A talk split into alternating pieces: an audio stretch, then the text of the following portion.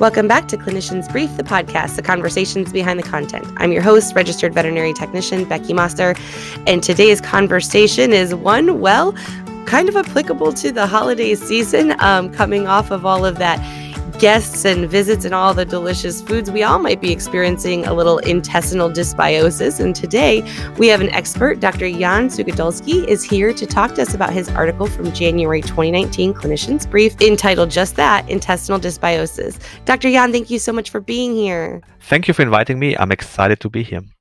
Well, we're very excited to have you. And, and I think this is a great conversation. I personally am a um, huge fan of probiotics. I've learned a lot over the last couple years about just gut health and and keeping, you know, our intestinal flora happy. And it's made a big difference in my life. So I was excited to see the the entitlement of this article. I was excited to see bringing some light to this topic. But before we break down all this information and, and I ask you all of these burning questions that I have, tell us just a little bit about yourself. Tell us about your background. I know you're an immunologist, where you work, and how you got there. So I did my veterinary school, my veterinary degree in Vienna, Austria. And then I was working in private practice for a few years.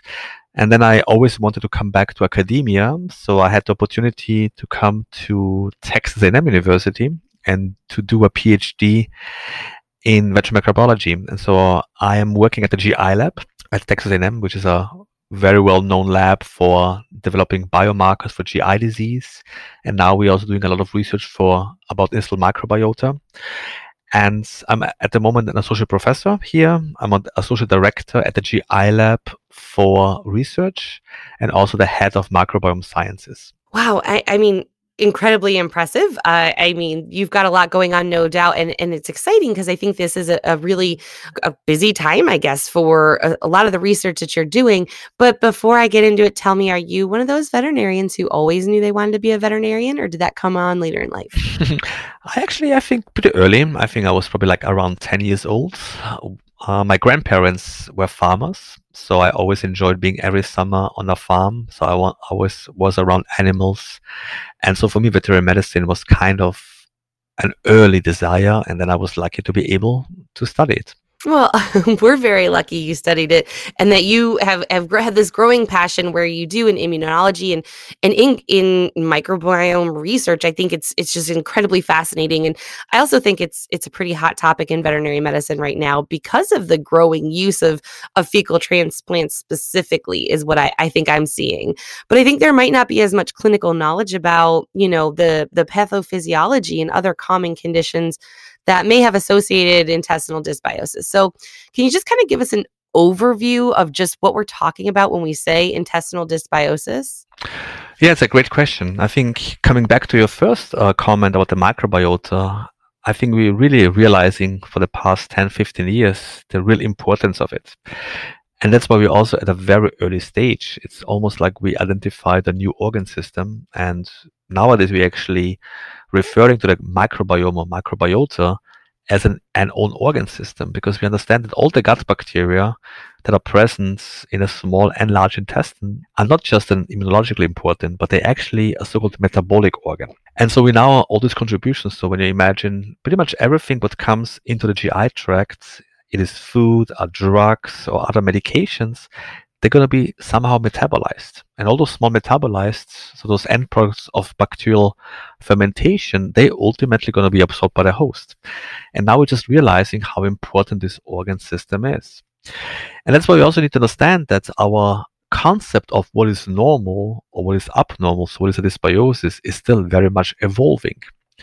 So traditionally, when we thought about dysbiosis, is that we thought it's a simple change in bacterial composition.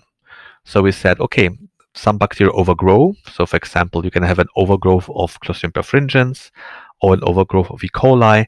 That's a dysbiosis. So it was more based on bacterial taxon. So that's still probably accurate. And at the moment, the best assessment of dysbiosis is still based on is the composition of the flora changed. But as you refer to pathophysiology, I think that's really an evolving concept because we also now understand that if bacterial flora changes, there's also many functional changes in the in the microbiota, and because of that, also the metabolism of, of the host. And it's an area that is still in development. So we just now are really having tools to assess all of those different metabolic functions. So metabolomics is an area that you're going to hear more and more about it because we can now measure small metabolites, so small biochemicals. It could be vitamins, carbohydrates like lactates, could be amino acids. All of them are parts of microbial fermentation and they play a really important role in the hosts. So I think well, the more we're going to research, the more we understand that dysbiosis is a change in the composition of bacteria, but it's also accompanied by functional changes. And those functional changes are probably the major important drivers. And this is just really a beginning area because we're still trying to understand how are they altered in disease and what are the functions and how does it affect the host. But on the upside, it's going to be a bright future because the more we understand these functional changes, the more we can develop potential therapeutic options to, to reverse those changes and ultimately really normalize the gut and hopefully bring this normal function of the gut microbiota back into our patients. I get incredibly excited when I think about this. Um, equally as excited because I think I think what you just said there is so important and so true that in, and I don't want to label the numbers of years, but right, like in in some number of years away, we're going to look back and it, it, the gut health i think is going to link to you behavioral concerns that we have right? These allergies and insensitivities and dermatological health and even neurologic conditions. I think that we will discover the gut health and the, you know the gut flora and population to be directly related with almost every body system we work with. That's correct and i think i have a lot of very very great discussions with colleagues of mine who are specialists some, some of them are specialists in neurology, some of them are specialists in nephrology. And I think what we're really discovering that many of those compounds, they really go through the gut system. And the gut is really plays a much more central role than we anticipated. So many of those pathways, they have really, there's a gut kidney axis. That what that means is that yes, the disease happens in the kidney, but it is a feedback loop into the guts. And some of those proteolytic enzymes, degradation products of proteolysis, they can actually make the gut progression of, gut, of kidney disease or will accelerate the progression of kidney disease.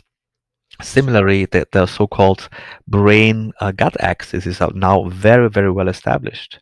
I think there are, there are new probiotics on the market from some large companies they actually there's a probiotic therapy that really addresses well anxiety. So again, what happens in the gut has definitely a very very important impact on other organ systems. Yeah, and I think that that part is is so exciting, and I didn't, I wasn't aware of the kidney feedback loop. That's again, I think just a layer of what we're going to continue to discover. And so, I, I think before we get too much further, I find people sometimes get confused about that total population, right? So the difference in the correlations between the the prebiotic populations and the probiotic populations and and the correlations and differences between those two. Yeah, so when we look along the the GI, the length of the GI tract, we know that the small intestine is usually less populated so there's fewer bacteria.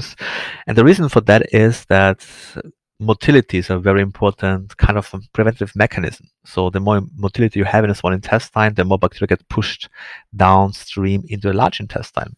So in the small intestine, we also have a little bit more of a mix of aerobic bacteria. So we have more facultative aerobes like lactobacilli, more E. coli, and so on. And then once you come into the large intestine, the colon is highly populated. So we are discussing or estimating there's roughly 100 trillion bacterial cells in the gut. Wow. And so it outnumbers the host cell count almost by a factor of 10. So you would have to imagine that roughly you have 10 times as many bacteria as you have of host cells.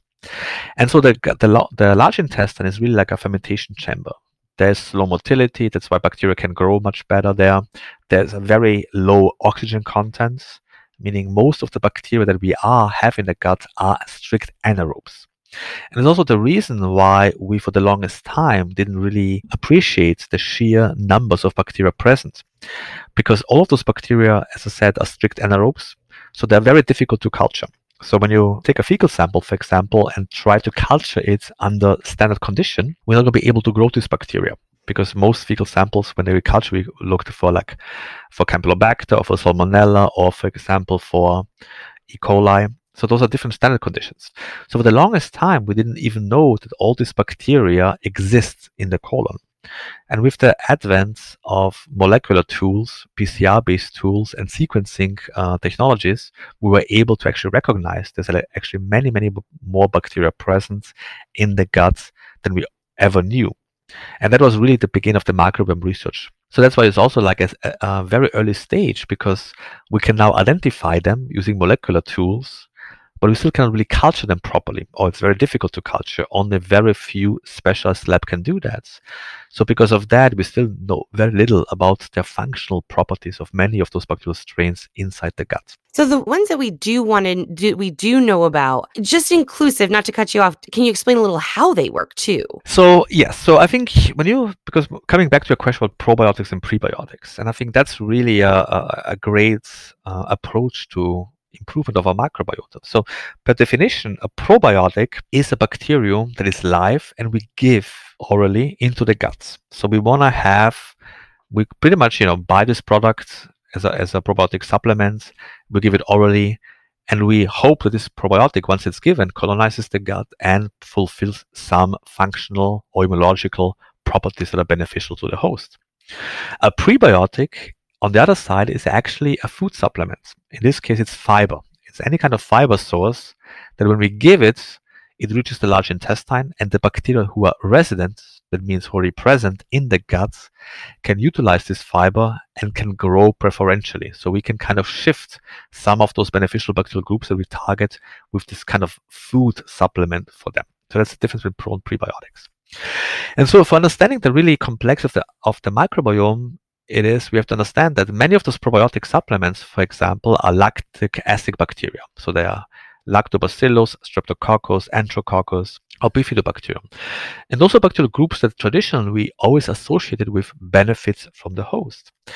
But now what we discovered in the last five to 10 years is that the gut is actually populated predominantly by other bacterial groups that are strict anaerobes. And some of them we, we know better now is, for example, Faecalibacterium. Those are bacterial groups that are very difficult to culture. So they are present in the gut. We, at the moment, we cannot give them as supplements yet. But for example, what they have, they have a very important role in producing short chain fatty acids. And those short chain fatty acids are very important energy sources for the host. They modulate immunologically. They prevent inflammation in the gut. They uh, provide nutrition for the enterocytes. They improve the barrier function and so on. So again, what we're learning with time is that many of those groups that we targeted traditionally with probiotics are important, but now we identified additional bacteria of importance. So that's why this probiotic field and also the prebiotic field, how can we target them, is really still evolving. And still it's going to take us a few years to really understand how can we target those really important resident bacteria in the gut? How can we improve them? I think we're going to learn more every day. I mean, you say only a few years away. That's really pretty significant, right? Because this is an area rapidly Exactly. I mean, it just feels like it's going so quickly. It's giving us so much information, but I also think we have we have so much to learn. And I know for myself as a technician, I've always felt pretty strongly about making sure we do something to supplement gut bacteria when we send home antibiotics when we have those patients that have that kind of wiped out gut. But I think sometimes it is questionable about how you know quote unquote scientific this quote unquote stuff right? Like we just have this tube of goo and does it work or doesn't it? Yeah and, and, and i'm going to talk to you more about fecal transplantation right? Because this is important too but i just kind of wanted to cover this aspect of it in terms of how do you feel about those types of things? How necessary? How much should we be addressing gut health in practice? Kind of kind of tell me about that. I know i asked a lot of questions there. No uh, first the most important question i think we need to always address gut health I think the more we learn about pathophysiology of GI disease is that it comes hand in hand, the host and the population of bacteria alters. So it's not just one or the other, it's a combination. And we need to address both sides of the equation because dysbiosis can drive inflammation in the gut, but also inflammation will drive dysbiosis. And then suddenly becomes this interactive link and a spiral. And so ultimately, we're going to always have to address both. So when it comes down to probiotic and antibiotic usage, it's a very, very interesting time because the more we learn about antibiotics, we discover actually that they causing a severe dysbiosis and almost in every single case. So even in situations where we give antibiotics for, for example, acute diarrhea, and even if we perceive a benefit, surprisingly, at the same time, we see, might see a clinical improvement. Nevertheless, we still induce a quite severe dysbiosis in the large intestine. And it's a little bit counterintuitive because we always thought that dysbiosis always is linked to clinical signs. But we discover that's not always the case. So it's a little bit more difficult. So antibiotics seem to work on a different level. They don't really address the microbiome as much if they're clinically active. They seem to work on a different level more on a cytokine level or more on a mucosal level and so on. But also means that every single time we give antibiotics, we actually inducing a dysbiosis. In humans, it's very well recognized that antibiotics are associated with clinical signs. So there's studies that roughly 30 to 40% of people who take antibiotics will experience some form of antibiotic associated adverse effects. Could be vomiting, could be diarrhea, could be at least some uh, constipation or some other uh, feelings in the gut that are not really uh, beneficial. And we see also now that several studies came out the last few years that also dogs, when they receive antibiotics, induce a dysbiosis. And control studies have actually shown that often some of the antibiotics given also have a high incidence of some GI signs in dogs and cats. So it's definitely also similar like we see in humans so this, the, the the question is should we give a probiotic when we give an antibiotic? And i think the data is probably strong enough to suggest yes. So in humans they have shown that when we give probiotics together with antibiotics we have a chance to ameliorate some of those antibiotic associated adverse effects. So there is an improvement in vomiting improvement in diarrhea. We have to be aware not every patient is going to benefit from that. But from a statistical point of view or from meta-analysis, it has been clearly shown that probiotics might help with some of those clinical signs. But we also have to be understanding of on the other side that often we thought that when we give a probiotic, we can improve the dysbiosis induced through antibiotics. And now all new data would suggest that's not enough because the antibiotic effect is so strong that we really are wiping out the normal microbiota, which usually comes back after a few weeks when we stop the, the antibiotic administration. But when we give a probiotic, we can ameliorate some of the clinical signs, but it's not enough that we give probiotics to really actually prevent the dysbiosis that happens through antibiotics, if that makes sense. Because simply antibiotics really wipe out the microbiota, and probiotics, there's just not enough bacteria that we give at this time to really replenish the total microflora that is there. So we have to understand that it's useful to give probiotics to be able to prevent in some animals some of those adverse effects that we see. But probiotics is not sufficient to really prevent the dysbiosis induced through antibiotics.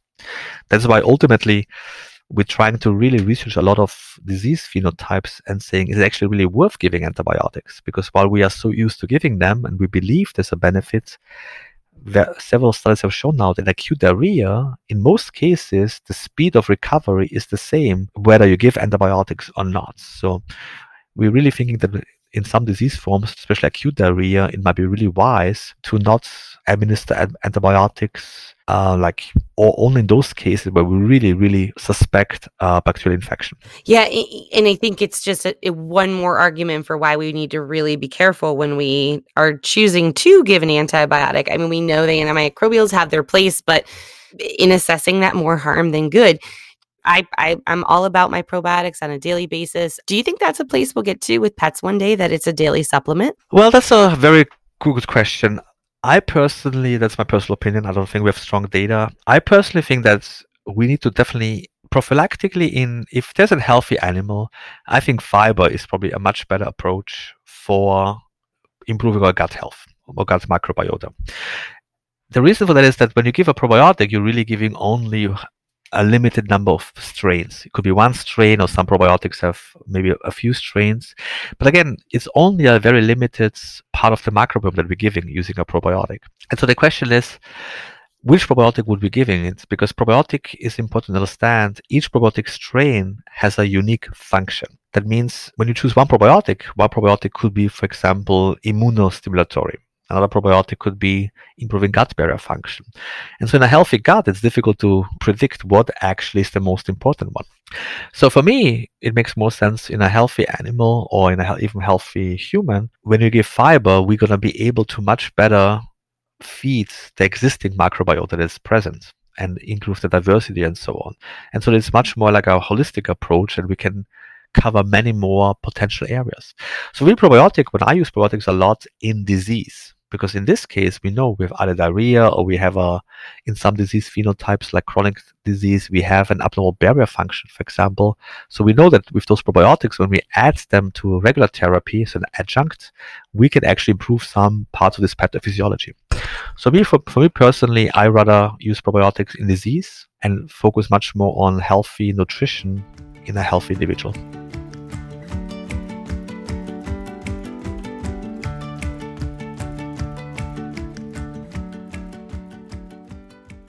Need help financing an acquisition, expansion, remodeling, or starting up? With a division built by a DVM and former business owners, they know the business and they can help you reach your financial goals. Learn more at ffb1.com. Member FDIC, Equal Housing Lender.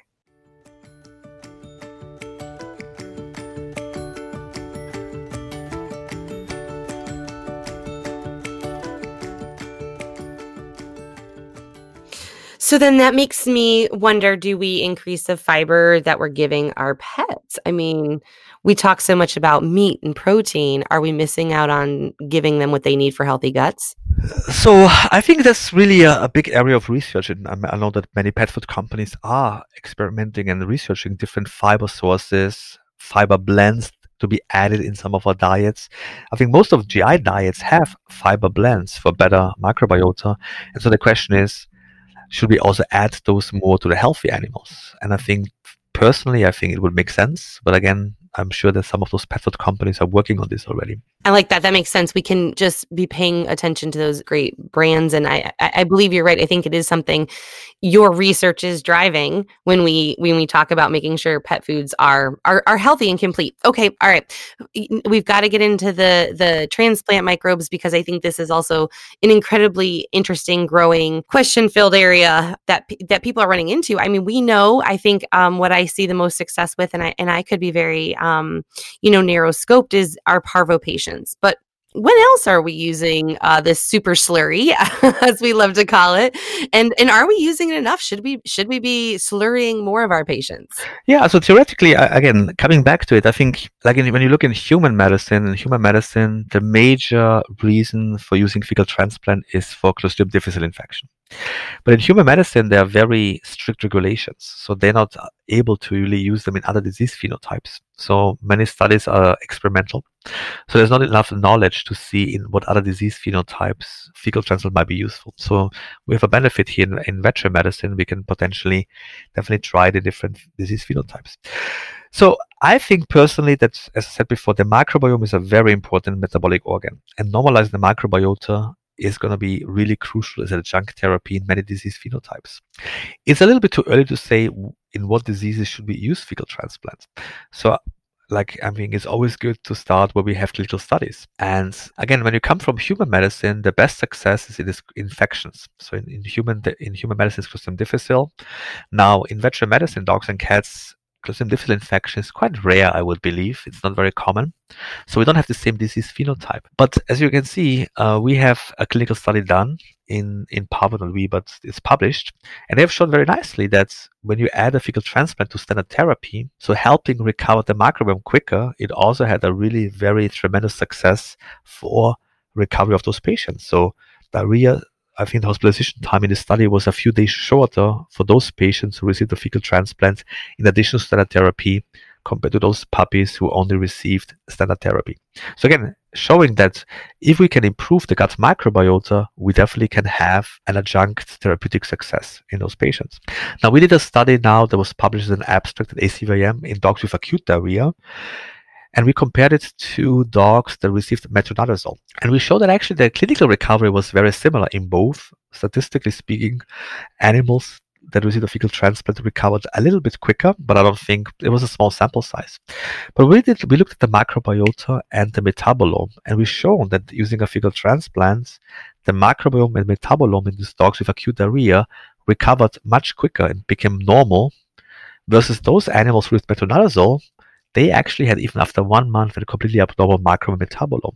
Again, suggesting that treatments that we traditionally use even we see a clinical benefit, we actually have a negative impact on our, on our microbiota. Now, again, so not only saying that we should use it acute diarrhea, but what we did in the study is to show that we can identify some pathways what are abnormal in acute diarrhea and ultimately, we can maybe hopefully in the future say which bacterial or do those functions. Can we afterwards devise treatments that are similar to that, like a fecal transplant?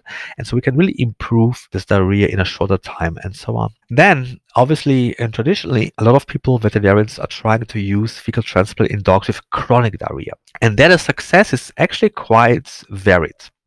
So there are some veterinarians are very excited. They report very high success rates in chronic diarrhea.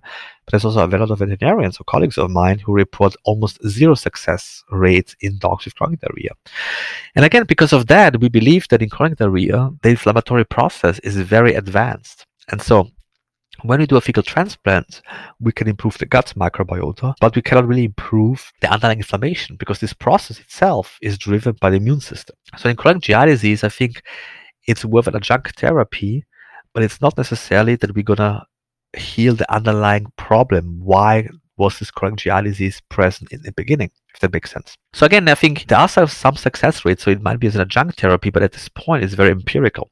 So based on all this data we have at the moment, and it's very, very only a few case reports, just very early studies, it would suggest that fecal transplant has the highest success rate in those areas where we most likely have only dysbiosis, but not yet a very advanced chronic GI disease, a chronic enteropathy. So, for example, young animals who have a history of long-term antibiotic usage, they actually respond very well to fecal transplants because in those animals the microbiome got dysbiotic because of antibiotic usage, but there's not yet this really underlying GI disease presence.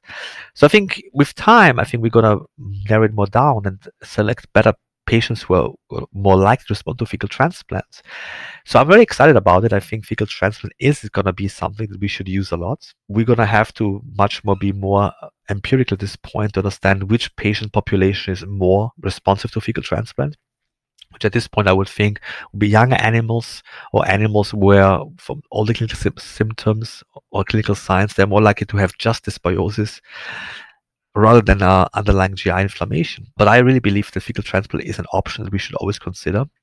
There's also in chronic GI disease, there are some patients who have responded to nothing else than the fecal transplants. So it's always something that we should keep in mind that we could do.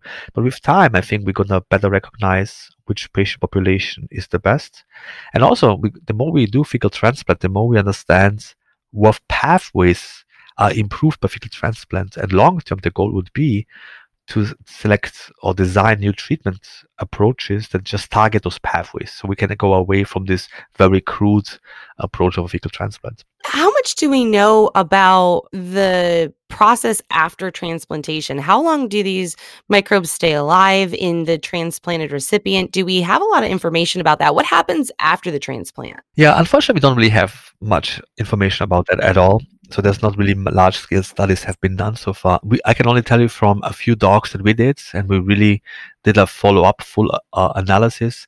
And I think it really varies on the GI disease. So there was one study in three dogs with chronic enteropathy, and what we could see is that dogs responded very after one week that a microbiome was close to the donor dog but if you follow them up for every week for up to eight weeks, you saw that the microbiome afterwards moved in a different direction. So meaning we changed the gut microbiota that was very similar to the, to the donor dog, but after time, it actually changed for every patient differently. And again, because those dogs had really underlying GI inflammation. And as I said before, GI inflammation is a driver of dysbiosis. What that means is probably when we transplant it only once, we could see an improvement in the microbiota, but because the inflammation was still present, it drove dysbiosis, and dysbiosis came back and it altered. We did a study in dogs that received antibiotics, and we showed it was not published, but we only have a few dogs that we followed up using the gold standard sequencing. And we could show that in, do- in this dog, there was one dog that had a induced dysbiosis to antibiotics. It was abnormal for four months and then we did a fecal transplant on this dog. And this dog, ultimately, its microbiome became similar like the donor dog and actually stayed like the donor dog, if that makes sense.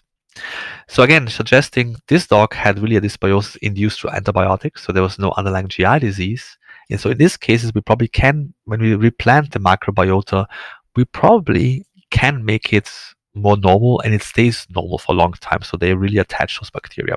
So I think really, again, it's coming back to it. It depends on the underlying pathophysiology of the disease and how a fecal transplant or microbiota transplantation fits into that therapy and how it's going to respond to that. So I guess when when you're talking about this, it's making me think what makes a good donor candidate. So when we we want to pick a dog to donate. Yeah. what are we looking for?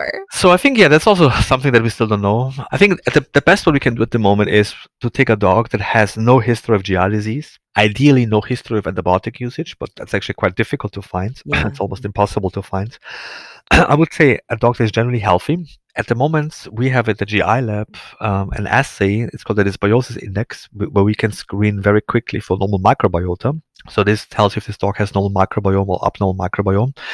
And more importantly, like I me- mentioned before, there's quite a lot of metabolic pathways that we know now know are important in maintaining GI health. And one of them is the bile acid pathway, especially secondary bile acids, because they are really important drivers of normal microbiota composition. And there's one important bacterium, it's called Clostridium hiranonis, that we now identified as the major converter of bile acids from primary into secondary bile acids in the gut. And so in a, in a healthy animal, you want to have in the colon a lot of secondary bile acids. So we need this bacterium called Clostridium hiranonis. And so we can screen our donor dogs for this presence of this bacterium because roughly 10% of clinically healthy animals don't have it. And so they're probably not very good donor dogs. So as you said, it's small steps, but at least we can narrow it down to some key components, what we want in a donor dog. And obviously beyond that, we want to make sure that this dog ha- doesn't have any pathogens.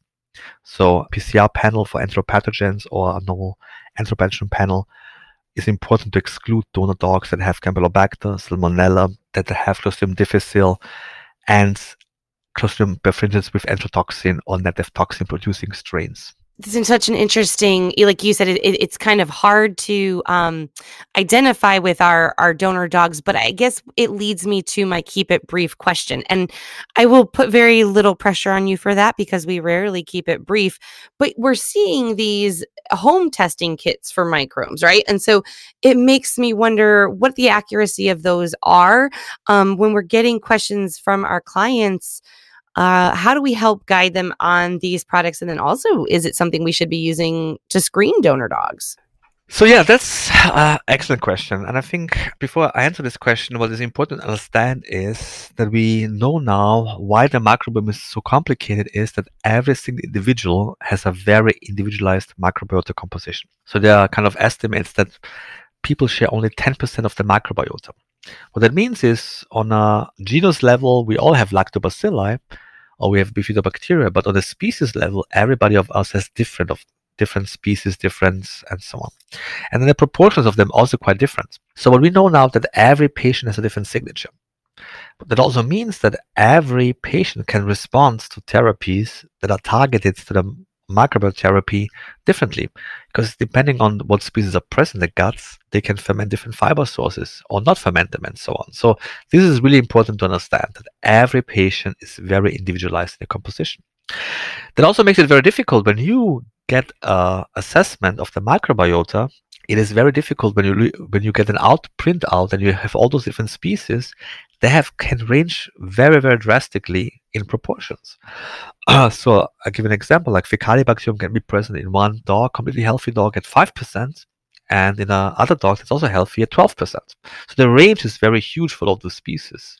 So it's very difficult from those printouts to truly understand what is a normal microbiota abnormal microbiota. And so like in our lab what we developed over time is a so-called index where we can summarize all this data mathematically into one single number and we can report this as a reference interval. So this number tells us at least is the microbiota in a normal range or abnormal range. But when you look at the presence of species and I, when i see some of those reports from companies it's, it's for me a little bit difficult to truly understand what i can do with this information or how can how can i predict the therapy response and so on and again, the reason for that is this individuality and this range of normal between different animals. well and and i guess that makes me just want to you know real quick as a as a last wrap up question what other species are we are we looking at this in Well, I mean, cats for sure. So there's definitely uh, some we, we do a few studies in cats so cats also can respond very well to fecal transplantation i'm not familiar with any other species where we are doing it.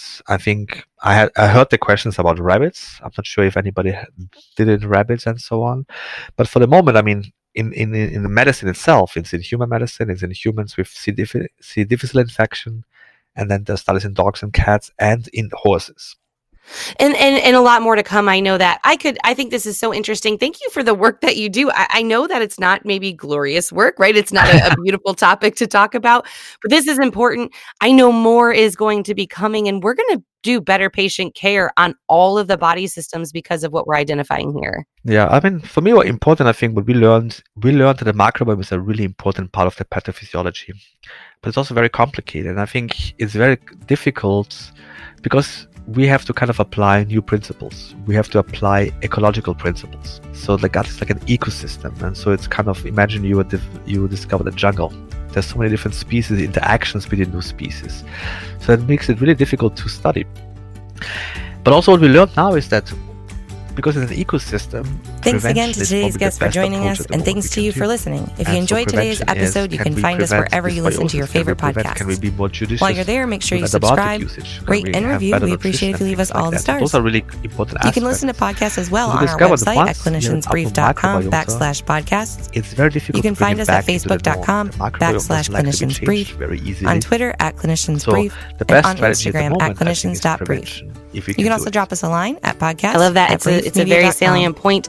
Thank you so much for the work that you're doing and, and taking some time away production. to have this conversation with Alexis us to talk Austri, about your article published in January 2019, me, Clinicians Mossor, Brief, entitled Intestinal Dysbiosis. Dr. Suchodolski, thank you so much again for your time today. thank you so much. I really enjoyed it.